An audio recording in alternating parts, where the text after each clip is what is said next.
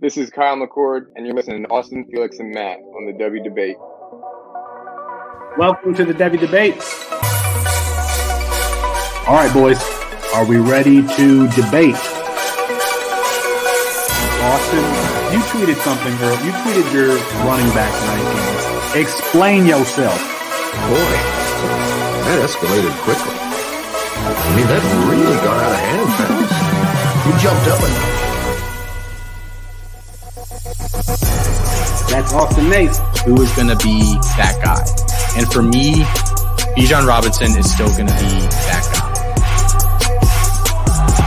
Back to the ground with Robinson, who spins and then tries to bounce it. A stiff arm, another one as he rides it, keeps his balance. They're going to say he stepped out, but I'm. I'm Felix Sharp. Jake, I know you didn't think that we would get through this episode without mentioning the name one Zach F. Wilson. Screener draw. Oh, Wilson is going to uncork for the end wow. zone, and he drops it in beautifully. And it is his roommate Dax Milne on the touchdown. That's Matt Bruning. Gee Scott Jr. Obviously, I waxed poetic about him on the last episode, so I won't do that again here. And this time it's Fields on the carry. Watch out! Justin Fields. Hello, Columbus. 51 yards. Bruning, are you ready to go head to head with me? I am. Gotta get my popcorn out here. Hold on. Gotta continue. I got, I got, I got. Kyle McCord is going to end up winning the job. He's going to be rated higher. Um, well, I'm not nearly as passionate about what I'm about to talk about. Our apologies to Kirk Street. We ran out of time. We'll get him rescheduled soon. And for Matt Bruning and Austin Nace, I'm Felix Sharp. Good night and good luck.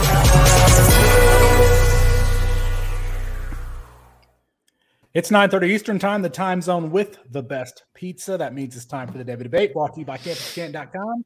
That's Matt Bruning. That's Austin Nace. And I'm Felix Sharp on an extra cheesy version of tonight's show. The Devy Debate crew reveals its top 10 quarterbacks. New rankings here. Should Jahmyr Gibbs enter the transfer portal? And we look at the crystal ball with the Devy Debates. But we start with the brilliance of Kayshon Boutte, who had 117 yards and a touchdown in the first half against Auburn this past weekend. He would go on to only have two more catches in the game, finishing with six for 127 and one. But in his last eight games, Kayshon Boutte has had 57 catches for 962 yards and 14 touch, touchdowns. Now, I asked Jarek Backus, Campus to Canton's resident uh, analytics expert, to give me some bullet points on how good Kayshon Boutte has been. And he gave me a whole bunch of information, the majority of which I'm not going to understand. Um, however, however, with only playing what five games, four games into the season, he is already comparing to AJ Brown, Sammy Watkins, Ja'Marr Chase, Juju Smith Schuster, Jerry Jeudy, Keenan Allen, Kendall Wright, if you remember him out of Baylor, Robert Woods. And if he improves on those numbers this this year, then he will uh, compare to some of our elite elite prospects like Odell Beckham Jr., AJ Green, and Calvin Ridley. Matt Bruning, how good is Kayshon Boutte? He's amazing. He's the standalone wide receiver in C2C, Devy ranks. I mean, in my opinion, however you want to look at it, if he's not number one, I, I said uh, on the Devy Wire podcast that I do, I don't like to criticize anybody's rankings, but if he's not number one for you, you're just doing it wrong. Uh, he had the early breakout as a freshman, where Austin and myself talked about on an upcoming episode. Austin mentioned, you know, he wasn't even supposed to be the guy last year. He was supposed to be like the third or fourth target injuries, Terrace Marshall opts out. He becomes the number one like three or four games into the season and just goes off. And he's produced at a higher level, not just the guys you mentioned, but Ja'Marr Chase, Justin Jefferson, two guys who are also part of that LSU team back in the day. He's outproduced them at their levels. And even at the height of their levels, he's outproduced them in two years. He's killing it right now. I think uh, it was like at like a 45% dominator rating or something like that earlier this season. And I think it's fair to say he's the main and sole thing that most defenses are likely trying to stop every single week, and yet they still cannot stop him and he doesn't have a Joe Burrow throwing him the ball. Max Johnson's good. He's not Joe Burrow. you know, um, Myles Brennan last year. He's he's good. He's not Joe Burrow. So I 100% agree with the take that Austin gave on Twitter, and I won't give that away because it was Austin's take. Uh, but I 100% agree with what he said about Kayshon Boutte when it comes to others here. Uh, and, and I, I think we're going to, he is going to be the next when he comes into the NFL, he's going to blow everybody away. He he's going to be, I think, a for sure top three pick in in rookie drafts, and he's going to be one of those guys that just like we didn't expect Chase to do this year. He's going to be one of those guys that's just he's immediately in your lineup, and he's going to produce for you every single week. Yeah, I guess I'll lead off um, with that since Matt just kind of teased it there. So I I haven't had a tier one wide receiver since Sammy Watkins. It's been, I forget exactly what year that was, but it's been a very, very, very long time.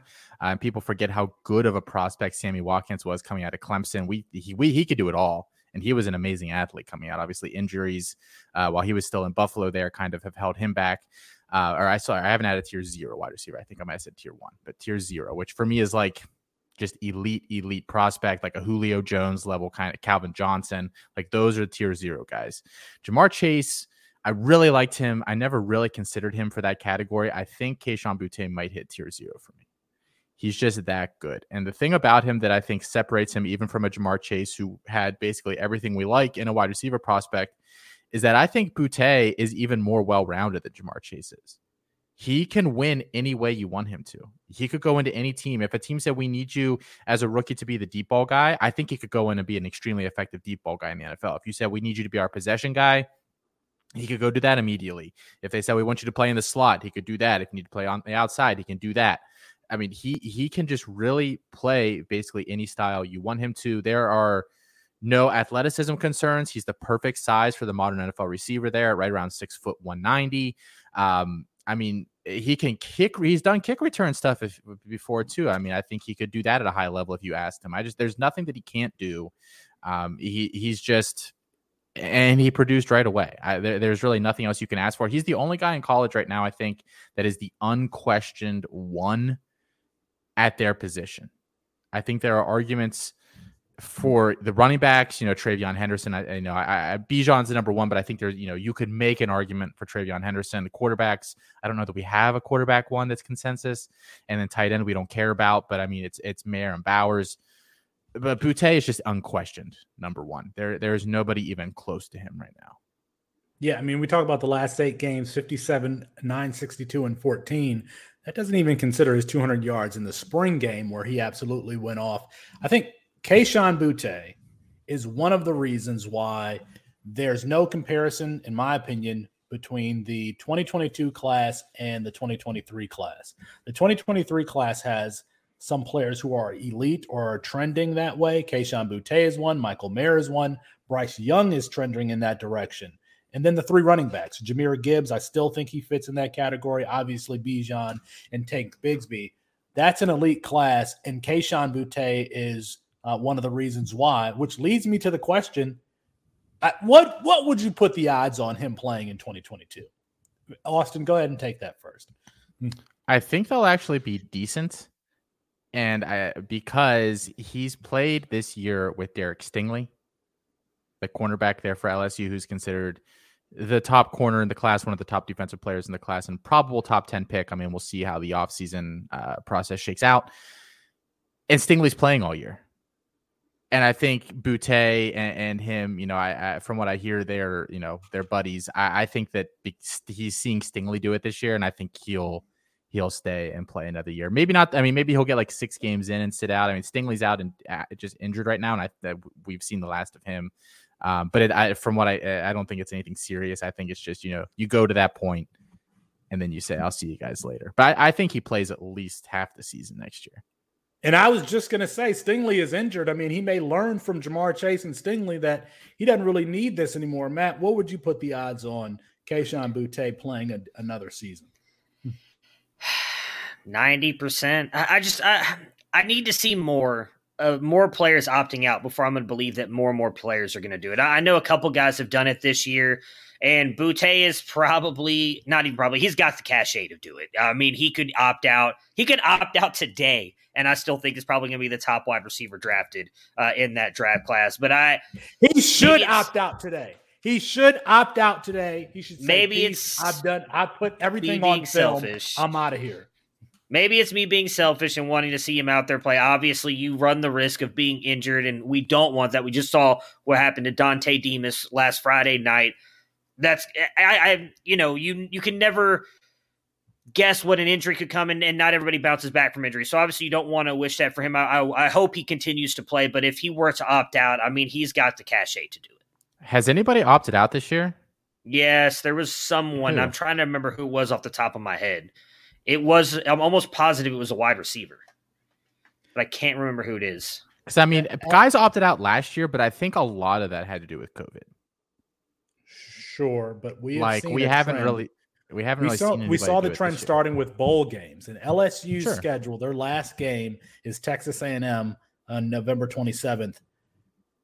Uh, why would Kayshon Boutte? They're not going to going to the SEC championship game. Why would he play in the bowl game? I think we're going to know very soon whether or not he's going to play in 2022. Because if he doesn't play in that bowl game, he's sitting out next year. And I think he should. Why would Why would Jadon Blue sit out his senior season of high school Evan and make Stewart, that too. decision. It and and then Kayshon Boutte not sit out uh, his his third year of eligibility before he jumps makes the jump to the NFL, especially when he just saw his teammate Ja'Marr Chase do this and uh, or his, the the alum there and when when his you mentioned Stingley Stingley's out for the rest of the season his draft his draft stock is going to be solidified if it isn't already it will be very shortly there's no sense in him playing in 2022 and i would actually say that i would put the odds at 10% that he plays next season I have a new dream job. I have a new dream job. I want to be the lawyer that writes all these uh, NIL contracts for these guys. I was put so many fucking poison pills in these contracts so these guys can't opt out. Like, I have a really hard time now that some of these. I mean, I realize the money is not even equivalent to what he's going to make as a rookie, but like, once you start making money, I feel like the the pressure and everything else is just like you really shouldn't be considering it at that point. But I I- get see, that I'm gonna- you know the increments are, you know, I disagree with you. I disagree with you because if I'm a company, if I'm Subway and I'm sponsoring DJ Uiagalelei, I want to see him make it to the NFL when his brand becomes bigger. So if he sits out one year, which is a couple of months, and I'm not marketing him during that time, it's about we're talking about relationships that can last a decade. Why would I care if he didn't play for that three or four go- months? go. Hey, guess what? Go find the guy that breaks out while he's sitting out. You can do that too. You can absolutely do that too. But someone like Kayshon Boutte is going to be a top 10 pick in the NFL draft in 2023. He can have a Subway hat, he can have a Dr. Pepper hat on or a Dr. Pepper t-shirt when he walks across the stage at the number seven pick because that's going to happen. So I mean, I don't I think If, from an if, investment if a player ever walks across the stage in a Dr. Pepper shirt, I hope there's a sniper on site and just takes him the fuck out. We Matt Bruning, the the audience hasn't seen Austin be Mr. Scrooge in the uh in our private chat, but Austin is very much the elitist that he pretends to be. The, Uh, uh, hates hates hates the kids. So um all right. All right. Let's let's move on here. Since we're on this topic of wide receivers, Drake London had an explosive game uh, this past week.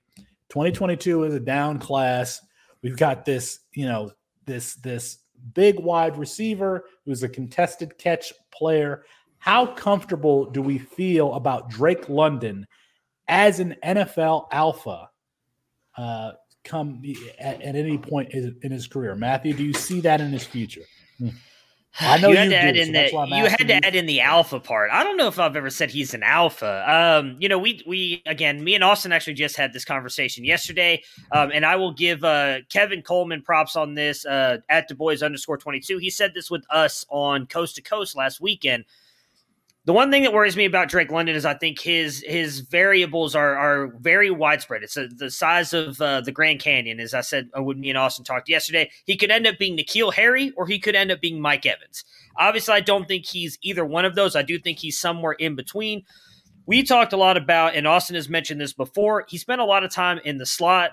Last year and that worried him about him possibly going to the outside and beating players on the outside, creating separation. We have not seen a lot of him creating separation, but he has spent a lot of time on the outside this year 280 snaps out wide compared to 34 in the slot. So he's playing outside a lot more. He's very good, obviously, at the contested catch. We saw a couple of those highlights kind of making the rounds on Twitter the other day. He's got the size. He's got really good hands. I've stated that I think he's a little, he has more athleticism than he gets credit for. But I don't think he's ever going to be like a major separator, even going into the next level. I don't think he's Mike Evans level, but I do think he can be a like wide receiver two for fantasy, and I don't know that he'll ever be like the one for a team, but I do think he could be a very serv like uh, uh, not making this exact comparison. I'm not saying he's Kenny Golladay, but I feel like he could do something mm-hmm. like that for an offense, like go up, get those contested catches. So I do think he's got pretty good body control as well. Be a red zone threat. If he can do that, then he's going to be good at the next level. But you do have to bake in the part that he could end up being N'Keal Harry. And I don't know that N'Keal Harry is as bad as he's shown. He clearly went to a team that did not value him and use him the correct way in their offense, but that is on the, you know, scale of what he can become. Yeah, stylistically, I think Golladay is a really interesting name to bring up there. Um, a, a, name that maybe I don't hear a lot of people talk about with him. I mean, he's somewhere like that or Michael Pittman. That that, and I know the Michael Pittman one's a little lazy because he was literally Drake London two years ago. Um, I don't like he's the kind of player, the kind of profile that I'm just okay on missing on. Mm-hmm. Like they don't; those type of guys don't tend to have sustained success in the NFL. they're fewer and far between. I mean, Mike Evans and then Vincent Jackson before him are like the two big guys like that that I can think of that have really relied on kind of just winning at the catch point, and they don't do a ton else so, so that's the kind of guy where I'm just fine not getting him. I mean, he's probably going to go like the late or mid late first round uh, of uh, rookie drafts this coming year, and that's just going to be way too early for me to be comfortable taking him. So I'm, he's going to be like like Rashod Bateman was this year for me, or Elijah Moore, where I just wasn't comfortable taking them in their range. I, I think he's going to be that guy there for me. Um, because yeah, he just he still doesn't separate. All his highlights are him like going up over guys. All of all of his all highlights, of even that one handed catch was you know him making a, a, catch while being covered. But the thing is, when those guys hit, you know, they have 10, 12, 13, 14 touchdown type seasons, uh, and they can be real assets in fantasy. But I, Austin, I'm kind of with you. I'm just kind of over um, touting the contested catchers, and I've been that way since USC's Mike Williams went to the Detroit Lions, number 10 overall. Uh, you know, ever since then, I've felt a little bit scarred. All right, Austin, you've got a little bit of housekeeping for us you have to hate just about every archetype of player because Detroit has just ruined every, like any kind of guy over the past 25 years. Uh, you're like, where's the next Calvin Johnson or Barry Sanders? That's the only thing we can't mess up. Um, number 19 pick in 1998, Terry Fair. Number 20 was Randy Moss. So I don't know that we would have uh, messed with him. So hmm. Hmm. there's an alternate timeline somewhere where you didn't. Um, housekeeping. Yay. My favorite part of the show. Uh, three items for you guys. The floor, the, first, the floor is yours, Austin. The floor is yours. The floor is mine. Oh, thank you. That's very nice of you to say. Um, I'm going to start with our Saturday shows that we do. Two live shows every Saturday. The first one kicks off your college Saturday, 10 a.m. to noon, two hour show. The first hour, all your sit start injury news, college fantasy. Uh, and we talk a little prize picks as well, which I will talk about here in a second. Second hour DFS betting uh, with Alfred, Will, and Chris Moxley. After the day is over, the big primetime game ends around 11, 11.30 Eastern Standard Time at night. We go live for an hour with Coast to Coast, and we wrap up the entire day, uh, kind of go through all the big stories, all the happenings. Um, so check out both of those. Those are both through campuscanton.com. They are both on the YouTube page there. And we tweet all that stuff out um, as it's happening. Second, as I mentioned earlier, Prize Picks. We have partnered with Prize Picks here this season. It is a really cool website. It's basically player props. If you're playing fantasy, you already know player props. You know who's going to do you, who you think is going to do well and not so well that week. And they basically give a bunch of props, a bunch of different positions. You can uh, you you have to pick multiple, somewhere between two and five. If you get a certain number of them correct, you win money based on your bet. If you sign up for that Prize Picks, Go to prizepicks.com, enter promo code C2C. When you sign up, you get a initial deposit match up to $100 from direct, uh, from from Prize Picks, and if you deposit at least twenty dollars, you get a free year of CampusToCanton.com. Free year. Wait a minute. Wait a minute, Austin. You're saying that if if you go to Prize Picks and you deposit twenty, how much is the subscription to the website itself? It is twenty nine ninety nine. Twenty nine ninety nine. And if you deposit just twenty dollars, that's a ten dollar discount. Not only do you get a match of your money, but you also get a free subscription to the website, and you can win. You, I mean, you could win whatever you can win with Prize Picks. That's an excellent deal, Austin. I'm sorry, I did not mean to interrupt you. My, I'm sorry. If there's anything else you wanted to add, go go ahead. No, no, no. You're you're good. You're good. You just keep doing you, Felix. You know, you're such a fun guy, that Felix. Uh, and then the last thing, as we said, campuscanton.com if you guys are interested in learning more about that format, getting more into college fantasy, Devy, any of those things. Uh, Two ninety nine a month. $29.99 for a year. We have all sorts of different tools, uh, different articles, rankings, ADP, uh, just just a lot of different stuff over there, and our Discord as well. Um, so check all of that out. Um, I'll kick it back to you, Felix. All right. Um, I want to talk about quarterbacks. Matt Corral had a uh, you know a big game for him against Alabama.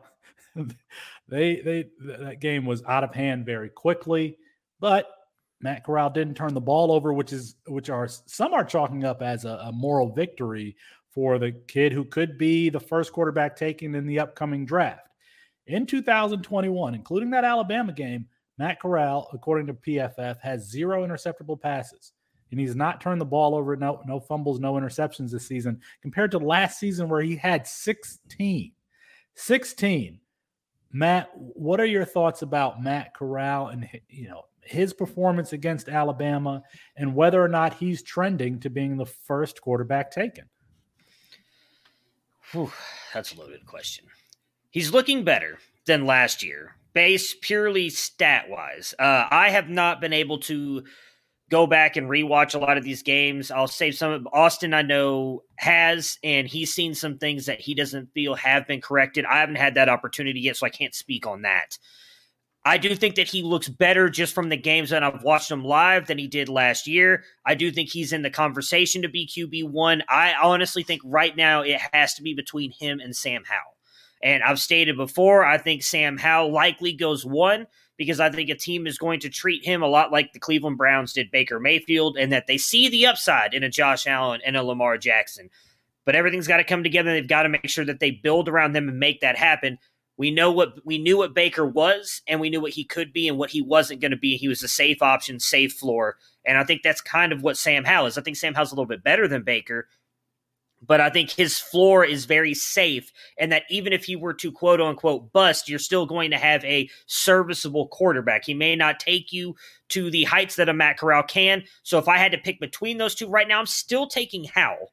Uh, but I do think Matt Corral deserves to be in the discussion, and I want to see how the rest of the season plays out for him because I also think it's fair to say he didn't have a horrible game against Alabama, and I don't think any quarterback is going to look good against Alabama this year.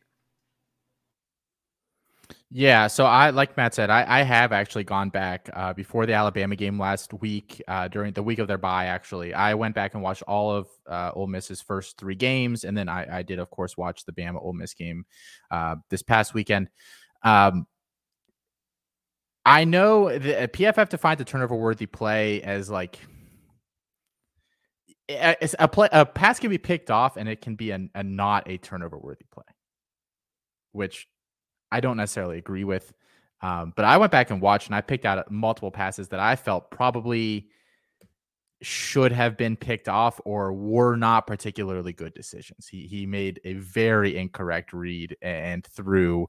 In one, the pass got bad at the line of scrimmage, and if it didn't, it was going for six the other way. And another one, he just did not even notice a guy drop back in zone coverage and underneath a wide receiver and almost got it picked off again. But it was kind of you know up here, like you know this is a an audio platform. You can't see my arm if you're not watching this live, but. Um, so I mean, he's still kind of making these questionable throws, but he mixes in these just beautiful ones that just kind of make you forget about all the bad things that are happening. So, and the other the other thing about him is, I will say that that the the system they have there is doing him a lot of favors, mm-hmm. a lot of favors. If yeah. you watch Ole Miss at all this year, the base part of their offense is RPO. RPO. Basically almost everything out of the shotgun. Whoever's whatever running back in the backfield there with him, fake the handoff. He reads the linebackers. If linebackers are stepping to take that away, he just throws it to whoever's running right in behind those linebackers. If they don't step, then he you know he either hands it off or he kind of holds it, and, and he runs himself sometimes too. He's he's more mobile than I think he sometimes gets credit for. If he Mhm. goes it- 101 this year, let's say you know whatever it's, he he declares he goes first overall. If a team is not running some form of that in their offense, I think he struggles early. I really do because that's been his bread and butter all year. So I still think there are a lot of things about him that make me hesitant to fall in love with him. But I definitely, I mean, you see the tools like they're just so uh, cannon of an arm. Like he he's very accurate when he needs to be. Just makes And that's- decisions. That's actually the difference between someone like Jamie Newman coming out of Wake Forest and Matt Corral. Wake Forest ran that heavy, heavy RPO scheme where they have these long, drawn out mesh points to suck in the linebackers. But Matt Corral does have the tools. I mean, he has the arm strength. Shout out to Jarrett Wackerly. I told you in the offseason, I said, this dude has the arm, and he, and he does. And he has the mobility on a Zach Wilson level but I, we don't know how he would look outside of Lane Kiffin's offense. And so I think that you're absolutely right, Austin.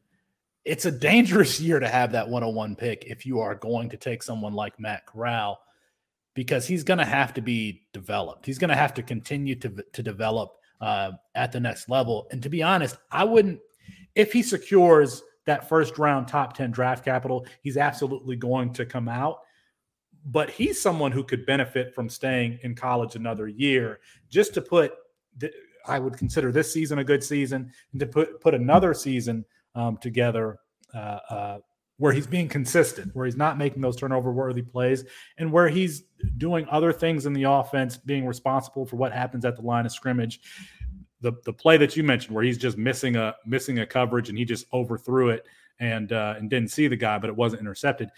JT O'Sullivan pointed a lot of throws like that for Zach Wilson, where he's throwing the ball like around, like the ball should have never gotten there, um, even though it was complete. So um, it- it's just a dangerous year, dangerous year to have the 101 if you're going to take Matt Corral. Speaking of, I was listening to the College to Canton podcast, Travis May's podcast today, and uh, they actually took Matt Corral um, 101 in a mock uh, rookie draft. So I mean, that's how highly Matt Corral is being thought of. If I have the 101 next year in a super flex league and I'm looking at staring at Matt Corral, I think I'm absolutely trading down. Um, it just doesn't feel, I like Matt Corral, but he does not feel safe to me. He doesn't make me feel all warm and fuzzy as a 101. Let's talk about the quarterbacks overall. Um, we're five weeks into the season and there's been a lot of changes. I want to know who our top 10 quarterbacks are in Austin. I know your rankings changed based on Devy or Campus to Canton. I think my C2C rankings kind of incorporate a Devy theme. So, but Matt, let's start with you. And to the extent you want to elaborate, feel free, but give me your top 10 rankings at the quarterback position as they stand right now. All right, so I will say that I, I do mind ranking more like you do, Felix. Uh, Austin and me talked a little bit about this the other day. I feel like my top probably 10 to 12, obviously depending on the position, for my C2C are very close to what my Devy are because I just kind of incorporate that in a little bit more. Um, I guess I'll start at 10, and I have made some changes to this uh, recently. So uh, it's Malik Willis, and a lot of that is he's out there having a really good year this year. He is currently doing a lot of things from the pocket and not running as much, which I think maybe someone whispered in his ear that NFL teams want to see. I do think that he gets the draft capital, and that's a reason why I have him up here. Again, I feel like I'm just completely talking about how smart Austin is on this episode. We had a discussion about this yesterday, and he said something that I very much agree with uh, that I honestly didn't even think of is that with what Willis can do with his legs, that will buy him time to progress as an NFL quarterback because he's he's going to be dangerous. I may have added the dangerous part on there, but it was something to that effect. And, and I do agree with Austin. If he gets drafted in the first round, he may not be NFL ready yet, but because of how good of an athlete he is, I think he's going to get time to develop. I do think he gets that first round draft capital. And even if you don't believe in him, you likely can move him for more in your league because someone else will, because they'll see Lamar Jackson. Even though I don't think he's Lamar Jackson, someone will see that and think he's the next coming of that trade for him. At nine, I have Jackson Dart. Uh, I just, I think he's got it all. He looked incredible in that game earlier this year. I wish he wouldn't have gotten hurt. Uh, you know, he, looked poised in the pocket. I like that after he threw two interceptions, he came back out there like nothing happened. You don't always see that. A guy who just missed my top 12 or my top 10 in CJ Stroud, uh, when he threw an interception, he looked rattled. You didn't see that from Dart. Dart almost looked like he didn't care. I like that about him. At eight, I have Carson Strong. Again, I think the biggest thing with him is Austin, or Felix's running joke on Twitter is that he doesn't run. I I I, I do think that that is going Doesn't to be. run. It's bad. I know. I, I, I trust me. I know. I know. Um, that's my biggest question. Obviously, him going into the NFL to be a quarterback like that, you have to be able to diagnose defenses and use your mind because you're not going to be able to defeat anybody there, like a Tom Brady, a Peyton Manning. I'm not comparing him to those guys, but I think you've got to be able to do that. I'm curious to see if he can. I believe he can. He does it on the college level, but how much how much harder does that become at the NFL level for him? At seven, Spencer Rattler. I honestly think he's coming back next year. We've talked a lot about that on this podcast. He has not looked good, and if he does come out this year, I think he's just a he's a, depreci- a depreciating asset right now. I think if you can move him for anything worth it, I would do it. I, I don't even believe in him. I, I said this at the beginning of last year. I did not believe in him as an NFL level. I've had Sam Howell over him the entire time, and and he's not looked any better. Six, I moved DJU down to six, and this was my biggest move and and the one that was the hardest for me to make. I don't like really moving players in season, but he does not look anything like the player we saw in two games last year. And so I think you just have to whether that's Clemson's offense, play calling, he just doesn't look comfortable. So he is dropped for me. And it's more no, I'm not to lie. It was not other people jumping him. He's played bad and he's got dropped. Caleb Williams uh, has moved up to five. The biggest question I had for him was how good he was going to be at a passer. He looked good in the spring game. Wouldn't be surprised if we see more of him throughout the year. He's, he's very athletic. I like him. I uh, moved him up to five. Number four for me is Matt Corral having the really good season. Again, the biggest question is the uh, the turnovers and everything, which he has eliminated so far this year.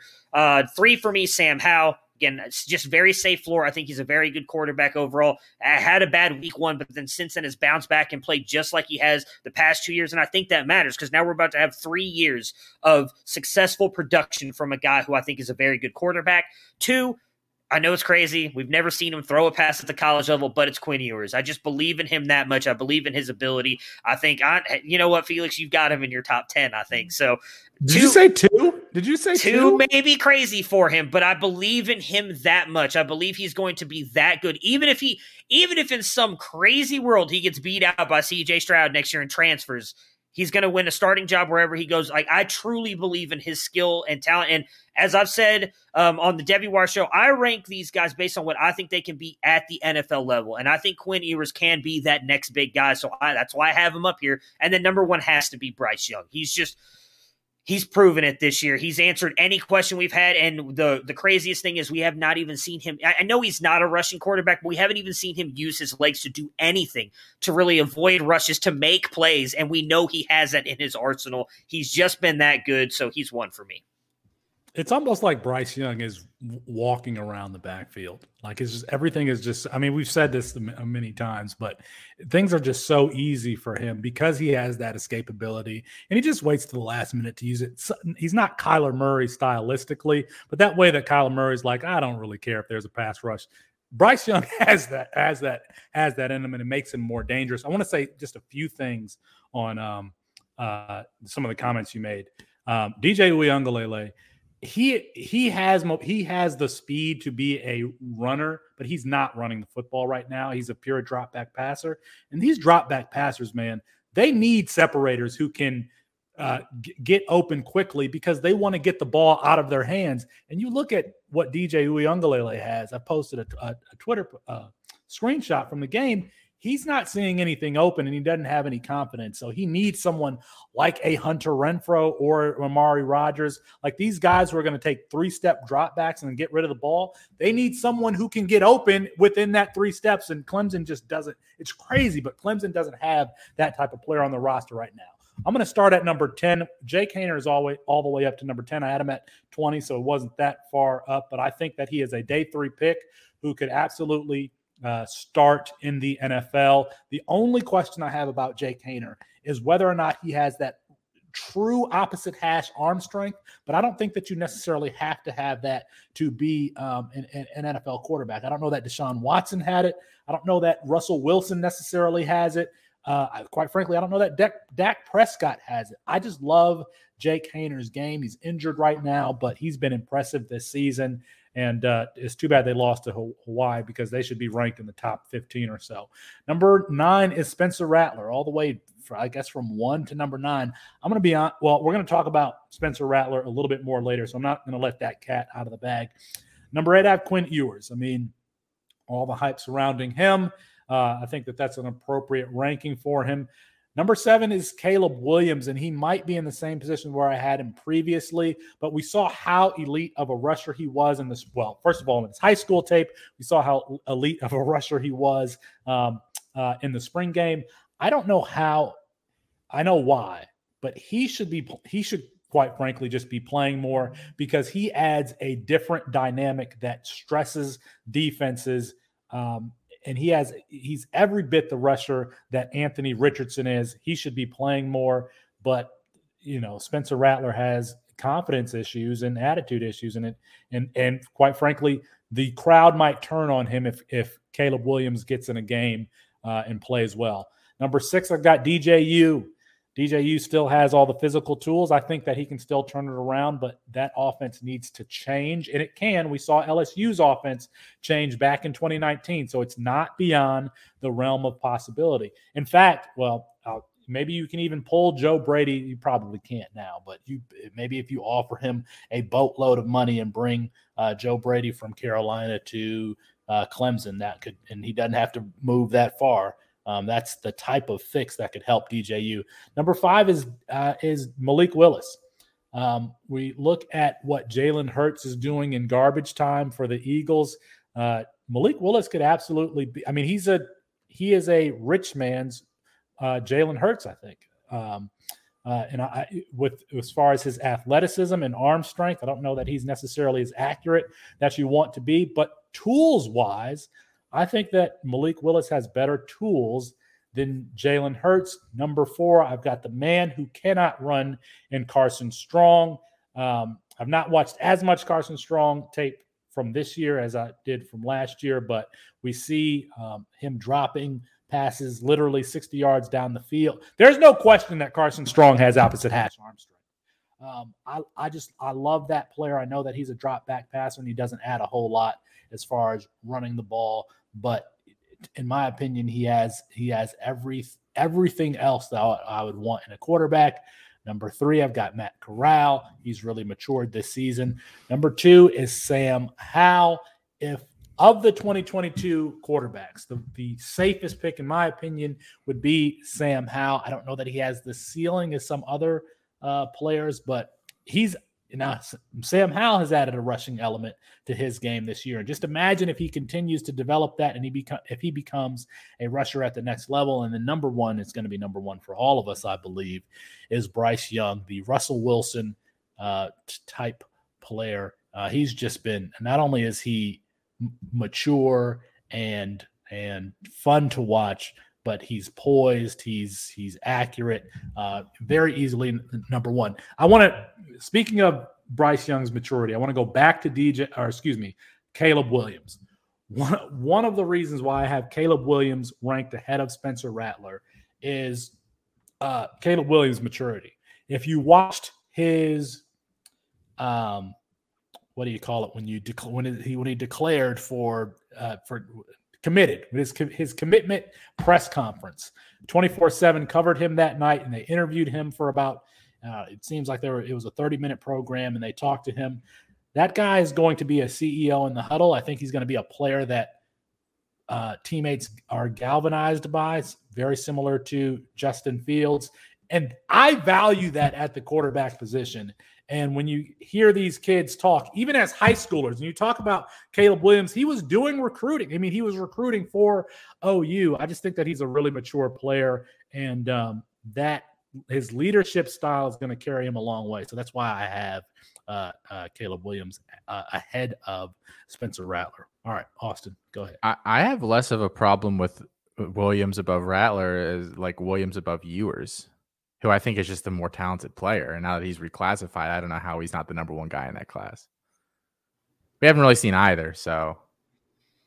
Well, I mean, we've sorry. seen let me, one let me go rushing in my rankings. for and- Caleb Williams. No, one rushing. yeah, I mean that's I've, se- I've I've seen him in a spring game. I mean, Oh, okay. Spring game then. Cool. Okay. Um, well then.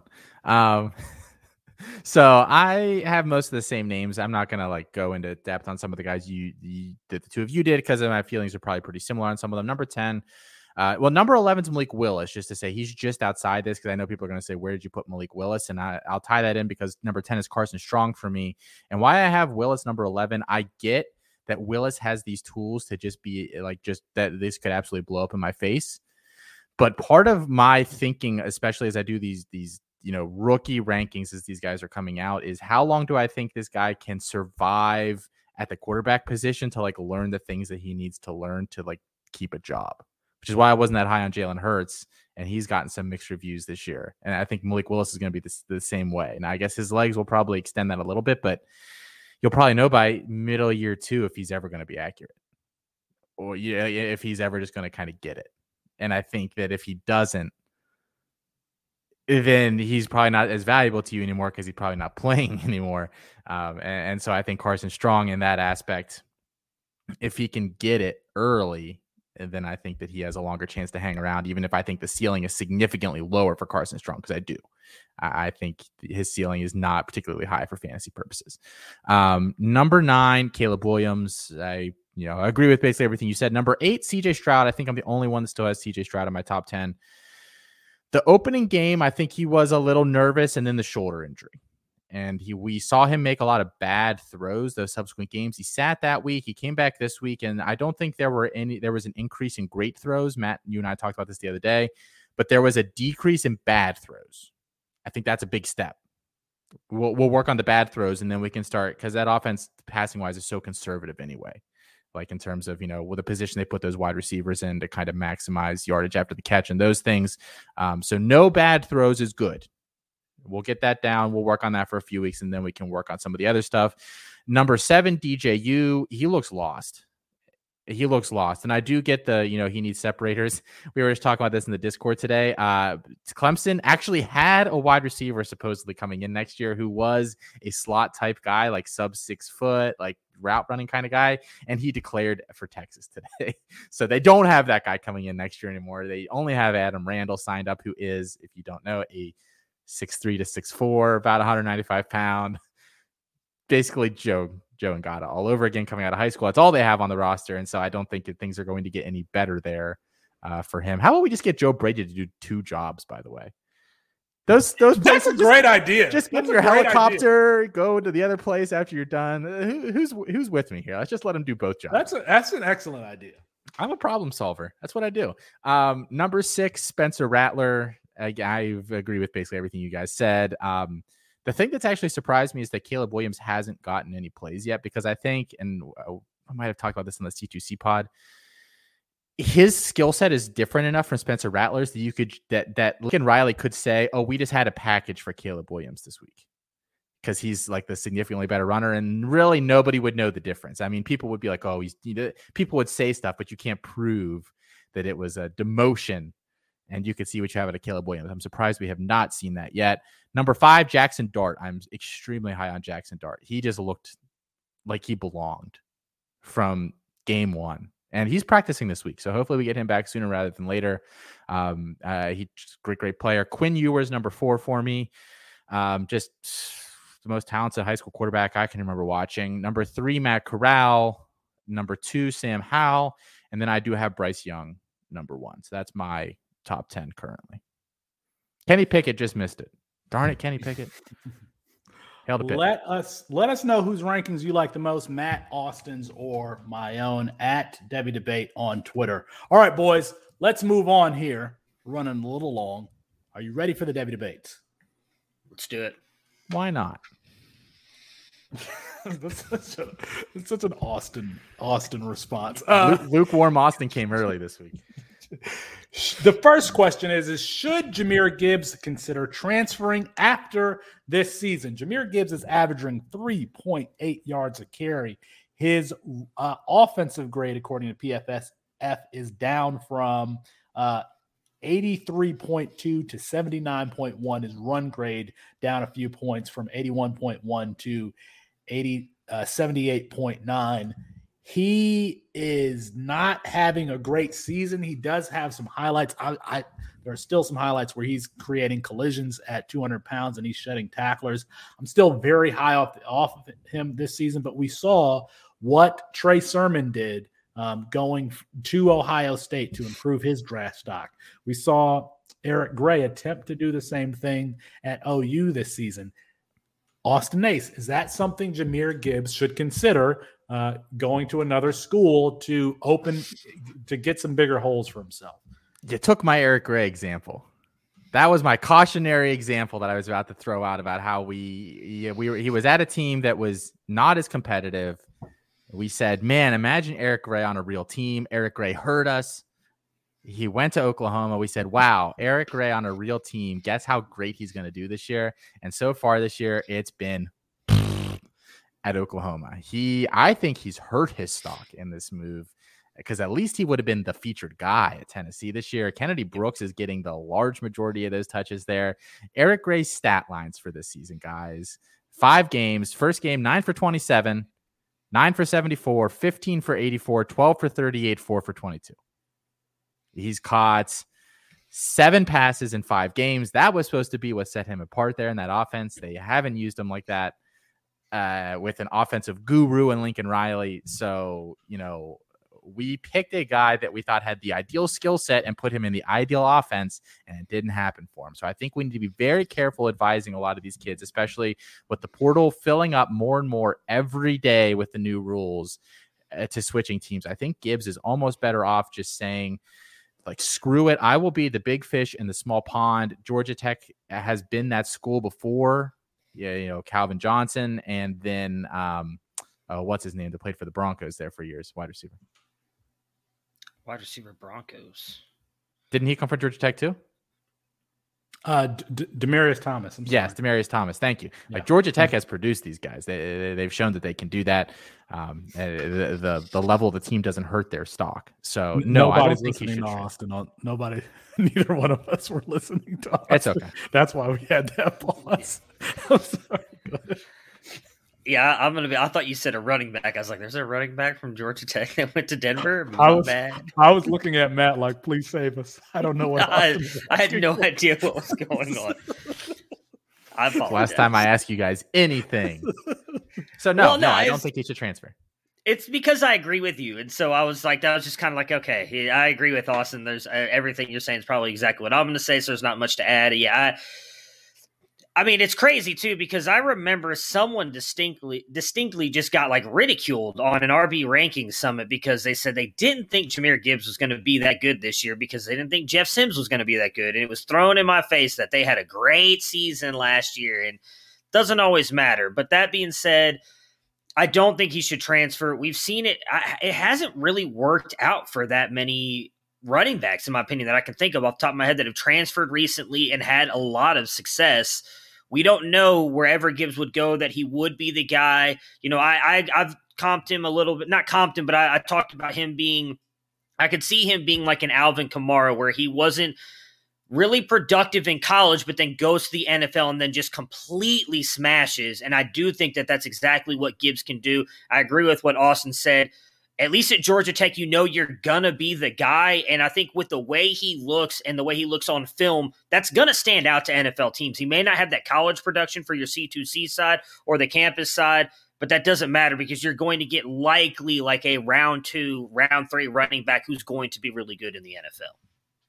Yeah, I, believe it or not, I'm going to say no that he should not transfer. I agree with you both. Um, He's at he has 15 catches on the season already, so he's down as far as uh, rushing the ball, but he's being very productive on the on through the air. He just had that hundred yard game, and and Georgia Tech's offense for what it is for uh, not being able to open lanes for him. They are excellent at scheming him in the passing game because he he's used vertically on wheel routes, on arrow routes. I mean, I think that teams are starting to catch on a little bit to that, but it's perfect to showcase his hands. And that is the best thing about Jahmyr Gibbs. I think he's an excellent running back. I think an, an excellent rusher. But the thing that really sets him apart is to is the the ability for for him to run wheel routes vertically down the down the sideline, a la Aaron Jones. He he is great at that. And uh who is it? What's it? Is it Geoff Collins? What's the Geoff Col- Geoff Collins is, is excellent at Jeff Sims. No, no, the coach. The coach. Oh, the coach. Okay. Je- Nobody's answering my question. I don't know who Georgia Tech's head I think I, it's am Geoff almost Collins. positive it's Jeff Collins. I Yes. think I think it's Jeff Collins. He is excellent at. That's Austin getting me back for earlier, by the way. It's Um, Joff. G E O F F. It's- Joff. What's with these? G- What's with these Jeffs with the with G, GEOs? Like it's just get out of here. I was gonna Get say I didn't think it was a J name. I was like, I don't think it It's is. Jeff- and then I, I Jeff was like, it is Jeff. Damn it. Yeah.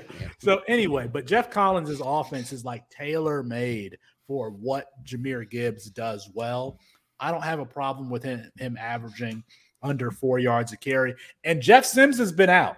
Jeff Sims is a rusher, and he should be able to open more lanes for Jahmyr Gibbs as the season goes on. So I agree with you both. Uh, both I say that uh, Jahmyr Gibbs should stay put and fight on. Uh, what are the Georgia Tech Hornets? What are they? There's some Yeah, sort of Yellow B. Jackets or yeah, Yellow, Yellow Jackets. Jackets. That's right. Yellow Yeah, yeah, Jackets, yeah, yeah. yeah. We're we're falling all over ourselves. I messed up earlier because I wasn't listening to you, Austin, because I was trying to tweet: Should Joe Brady be allowed to have two jobs so that he can call plays for one college team in addition to the Panthers? So that's why I wasn't paying how's how's that looking so far? I think it's 100. percent uh, Well, it's it's 23 votes, uh, 92 percent yes. So, all right. Um, will Spencer Rattler be a first round pick, Matthew? This year, yes. Eh, We NFL GMs overrate the quarterback position. Again, we've seen it time and time again.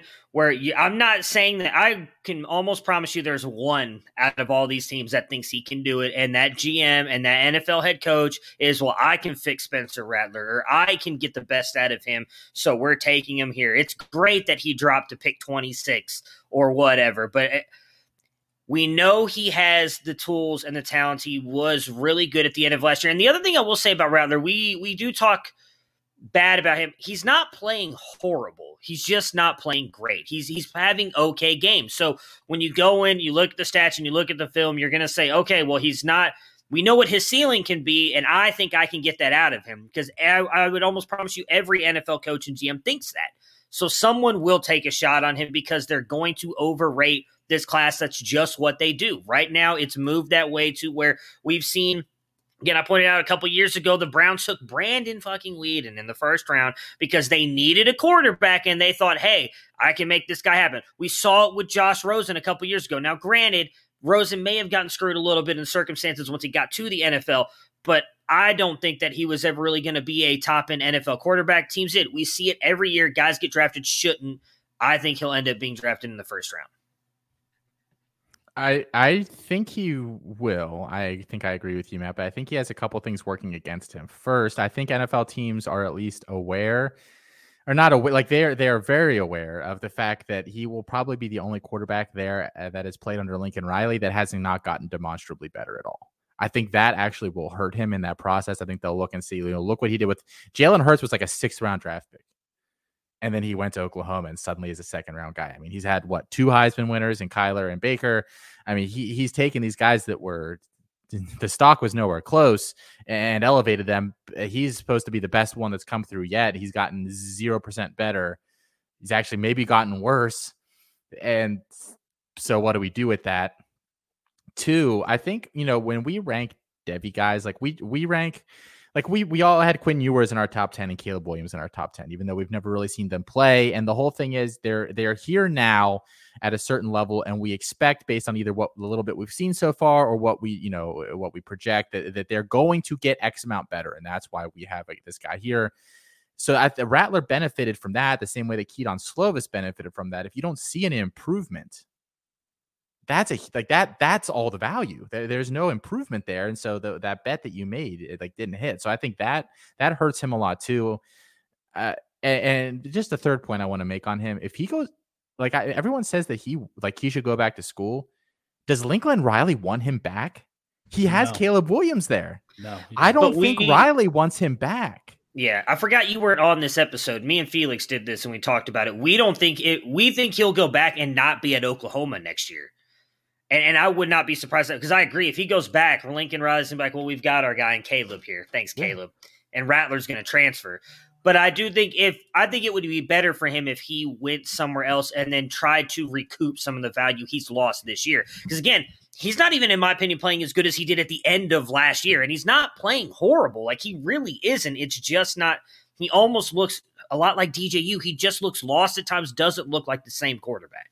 So does he take that gamble, go back, and not improve at all? Even if he If- has to transfer, like that, then he's definitely like we can't even Yeah. have that conversation anymore.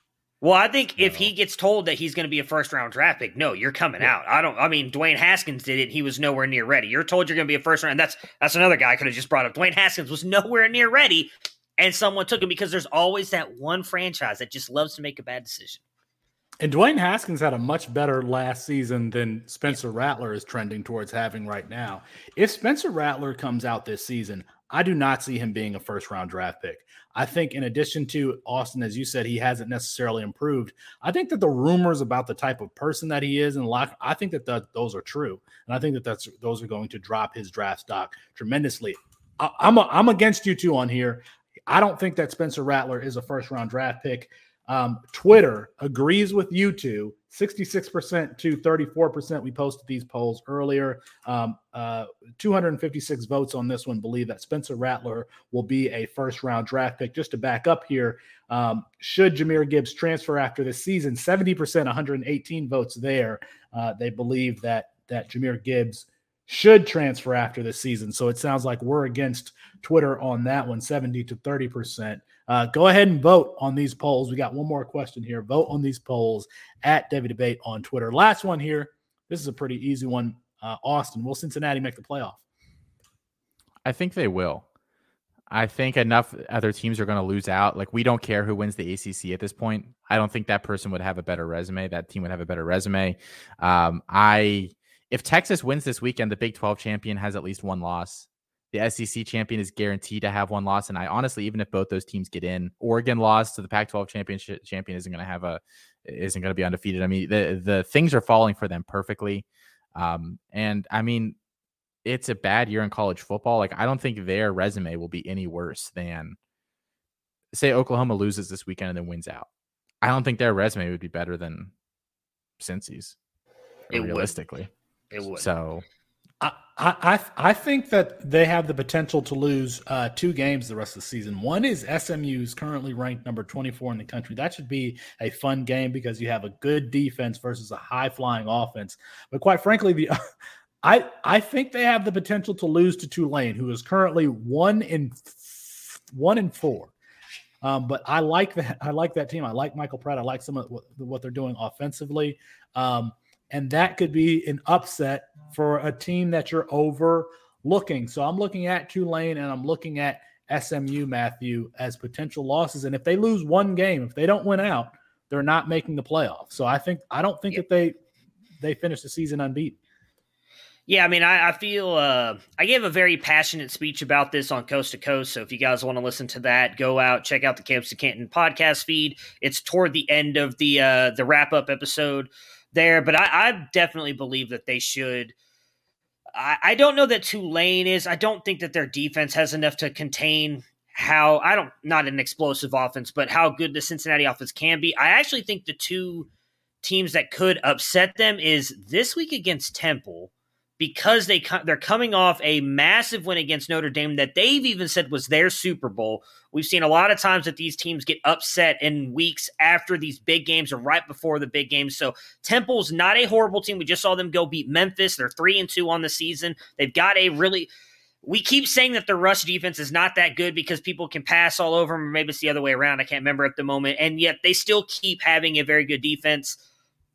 The other one is SMU. Obviously, Tanner Mordecai and that offense are rolling. Uh, the Bearcats defense has struggled at times throughout this year. They've not looked as solid as they did last year. But if they go undefeated, I, I don't see any reason why they shouldn't be. You know, again, Oregon was the best shot I think Pac 12 had at getting in. They just lost to Stanford, which was actually a really good game. Um, and I think Thibodeaux getting thrown out in overtime is what changed that game for Oregon, but they still lost. I think Oklahoma is going to lose this weekend to Texas, so I don't think the Big 12 is going to get in. So realistically, you're going to come down to if Oregon goes undefeated, and and and I don't think this is going to happen. But if Ohio State runs the table as well, it's going to come down to those three teams because I think Georgia and Bama are in.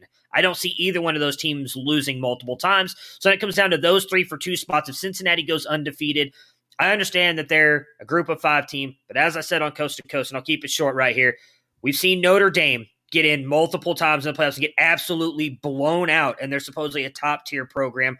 Why not give Cincinnati a shot? I'm not saying they can compete with Bama. They end up the fourth seed and play against Bama. Yeah, they're probably going to get blown out, but they still deserve a shot because we can't keep throwing in these Notre Dames and everything to keep losing as these top tier programs. Give Cincinnati a shot. They hung with Georgia last year for the entire game. And I understand Georgia says they weren't taking it serious, but I call bullshit on that. I think that's what the coach said. I think it's what Kirby Smart said after the game when they almost lost. I'm like, ah, well, you know, this and that. No, and that was a better team. Pickens was out there. JT Daniels was out there. They were all healthy and they hung with them.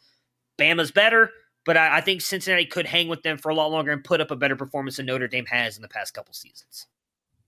Twitter thinks that Cincinnati is not going to make the playoff. 92 votes on this one. 62% uh, say no. 36%, 38% say yes. Devy debates are done, and the Devy debate is done. No Chris Moxley, no bold take, no lukewarm takes, because that is going to be our show for tonight. Check out all the Campus to Canton con the check out all the content around the campus the Canton family. Of course, the Devy debate. Uh, why wait till Sunday? We're still doing that. Three and out.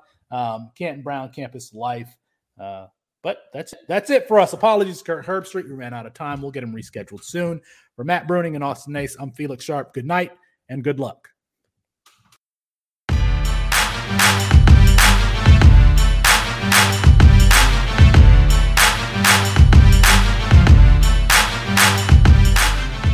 The field. Intercepted by Eli Apple at the 25. And Apple will go to the ground at the 32, and that's it. Ohio State national champions for the eighth time as they defeat Oregon 42 to 20.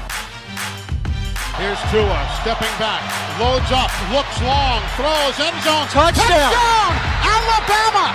DeVonta Smith, touchdown, Alabama and the Crimson Tide has once again ascended to the top of the college football mountain. Their fifth national championship in nine years, their 17th overall. Watson takes a snap, rolls right, looks at the end zone. Hunter Renfrow, caught it! Touchdown! Touchdown! Touchdown! With a second left, Watson hits Renfrow and Clemson grabs a 34-31 lead and is one second away from the second national championship in school history. Hill just in front of his end zone has a man out there. It is Reagor, and he's off to the races. Nobody will catch him.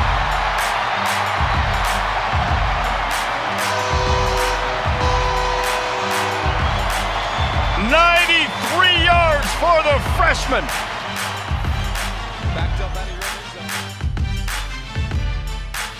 Made the adjustments in the second quarter. Dobbins again, more than 10 yards per carry. He'll add to that. Goodbye. Touchdown, Ohio State. From 52 yards.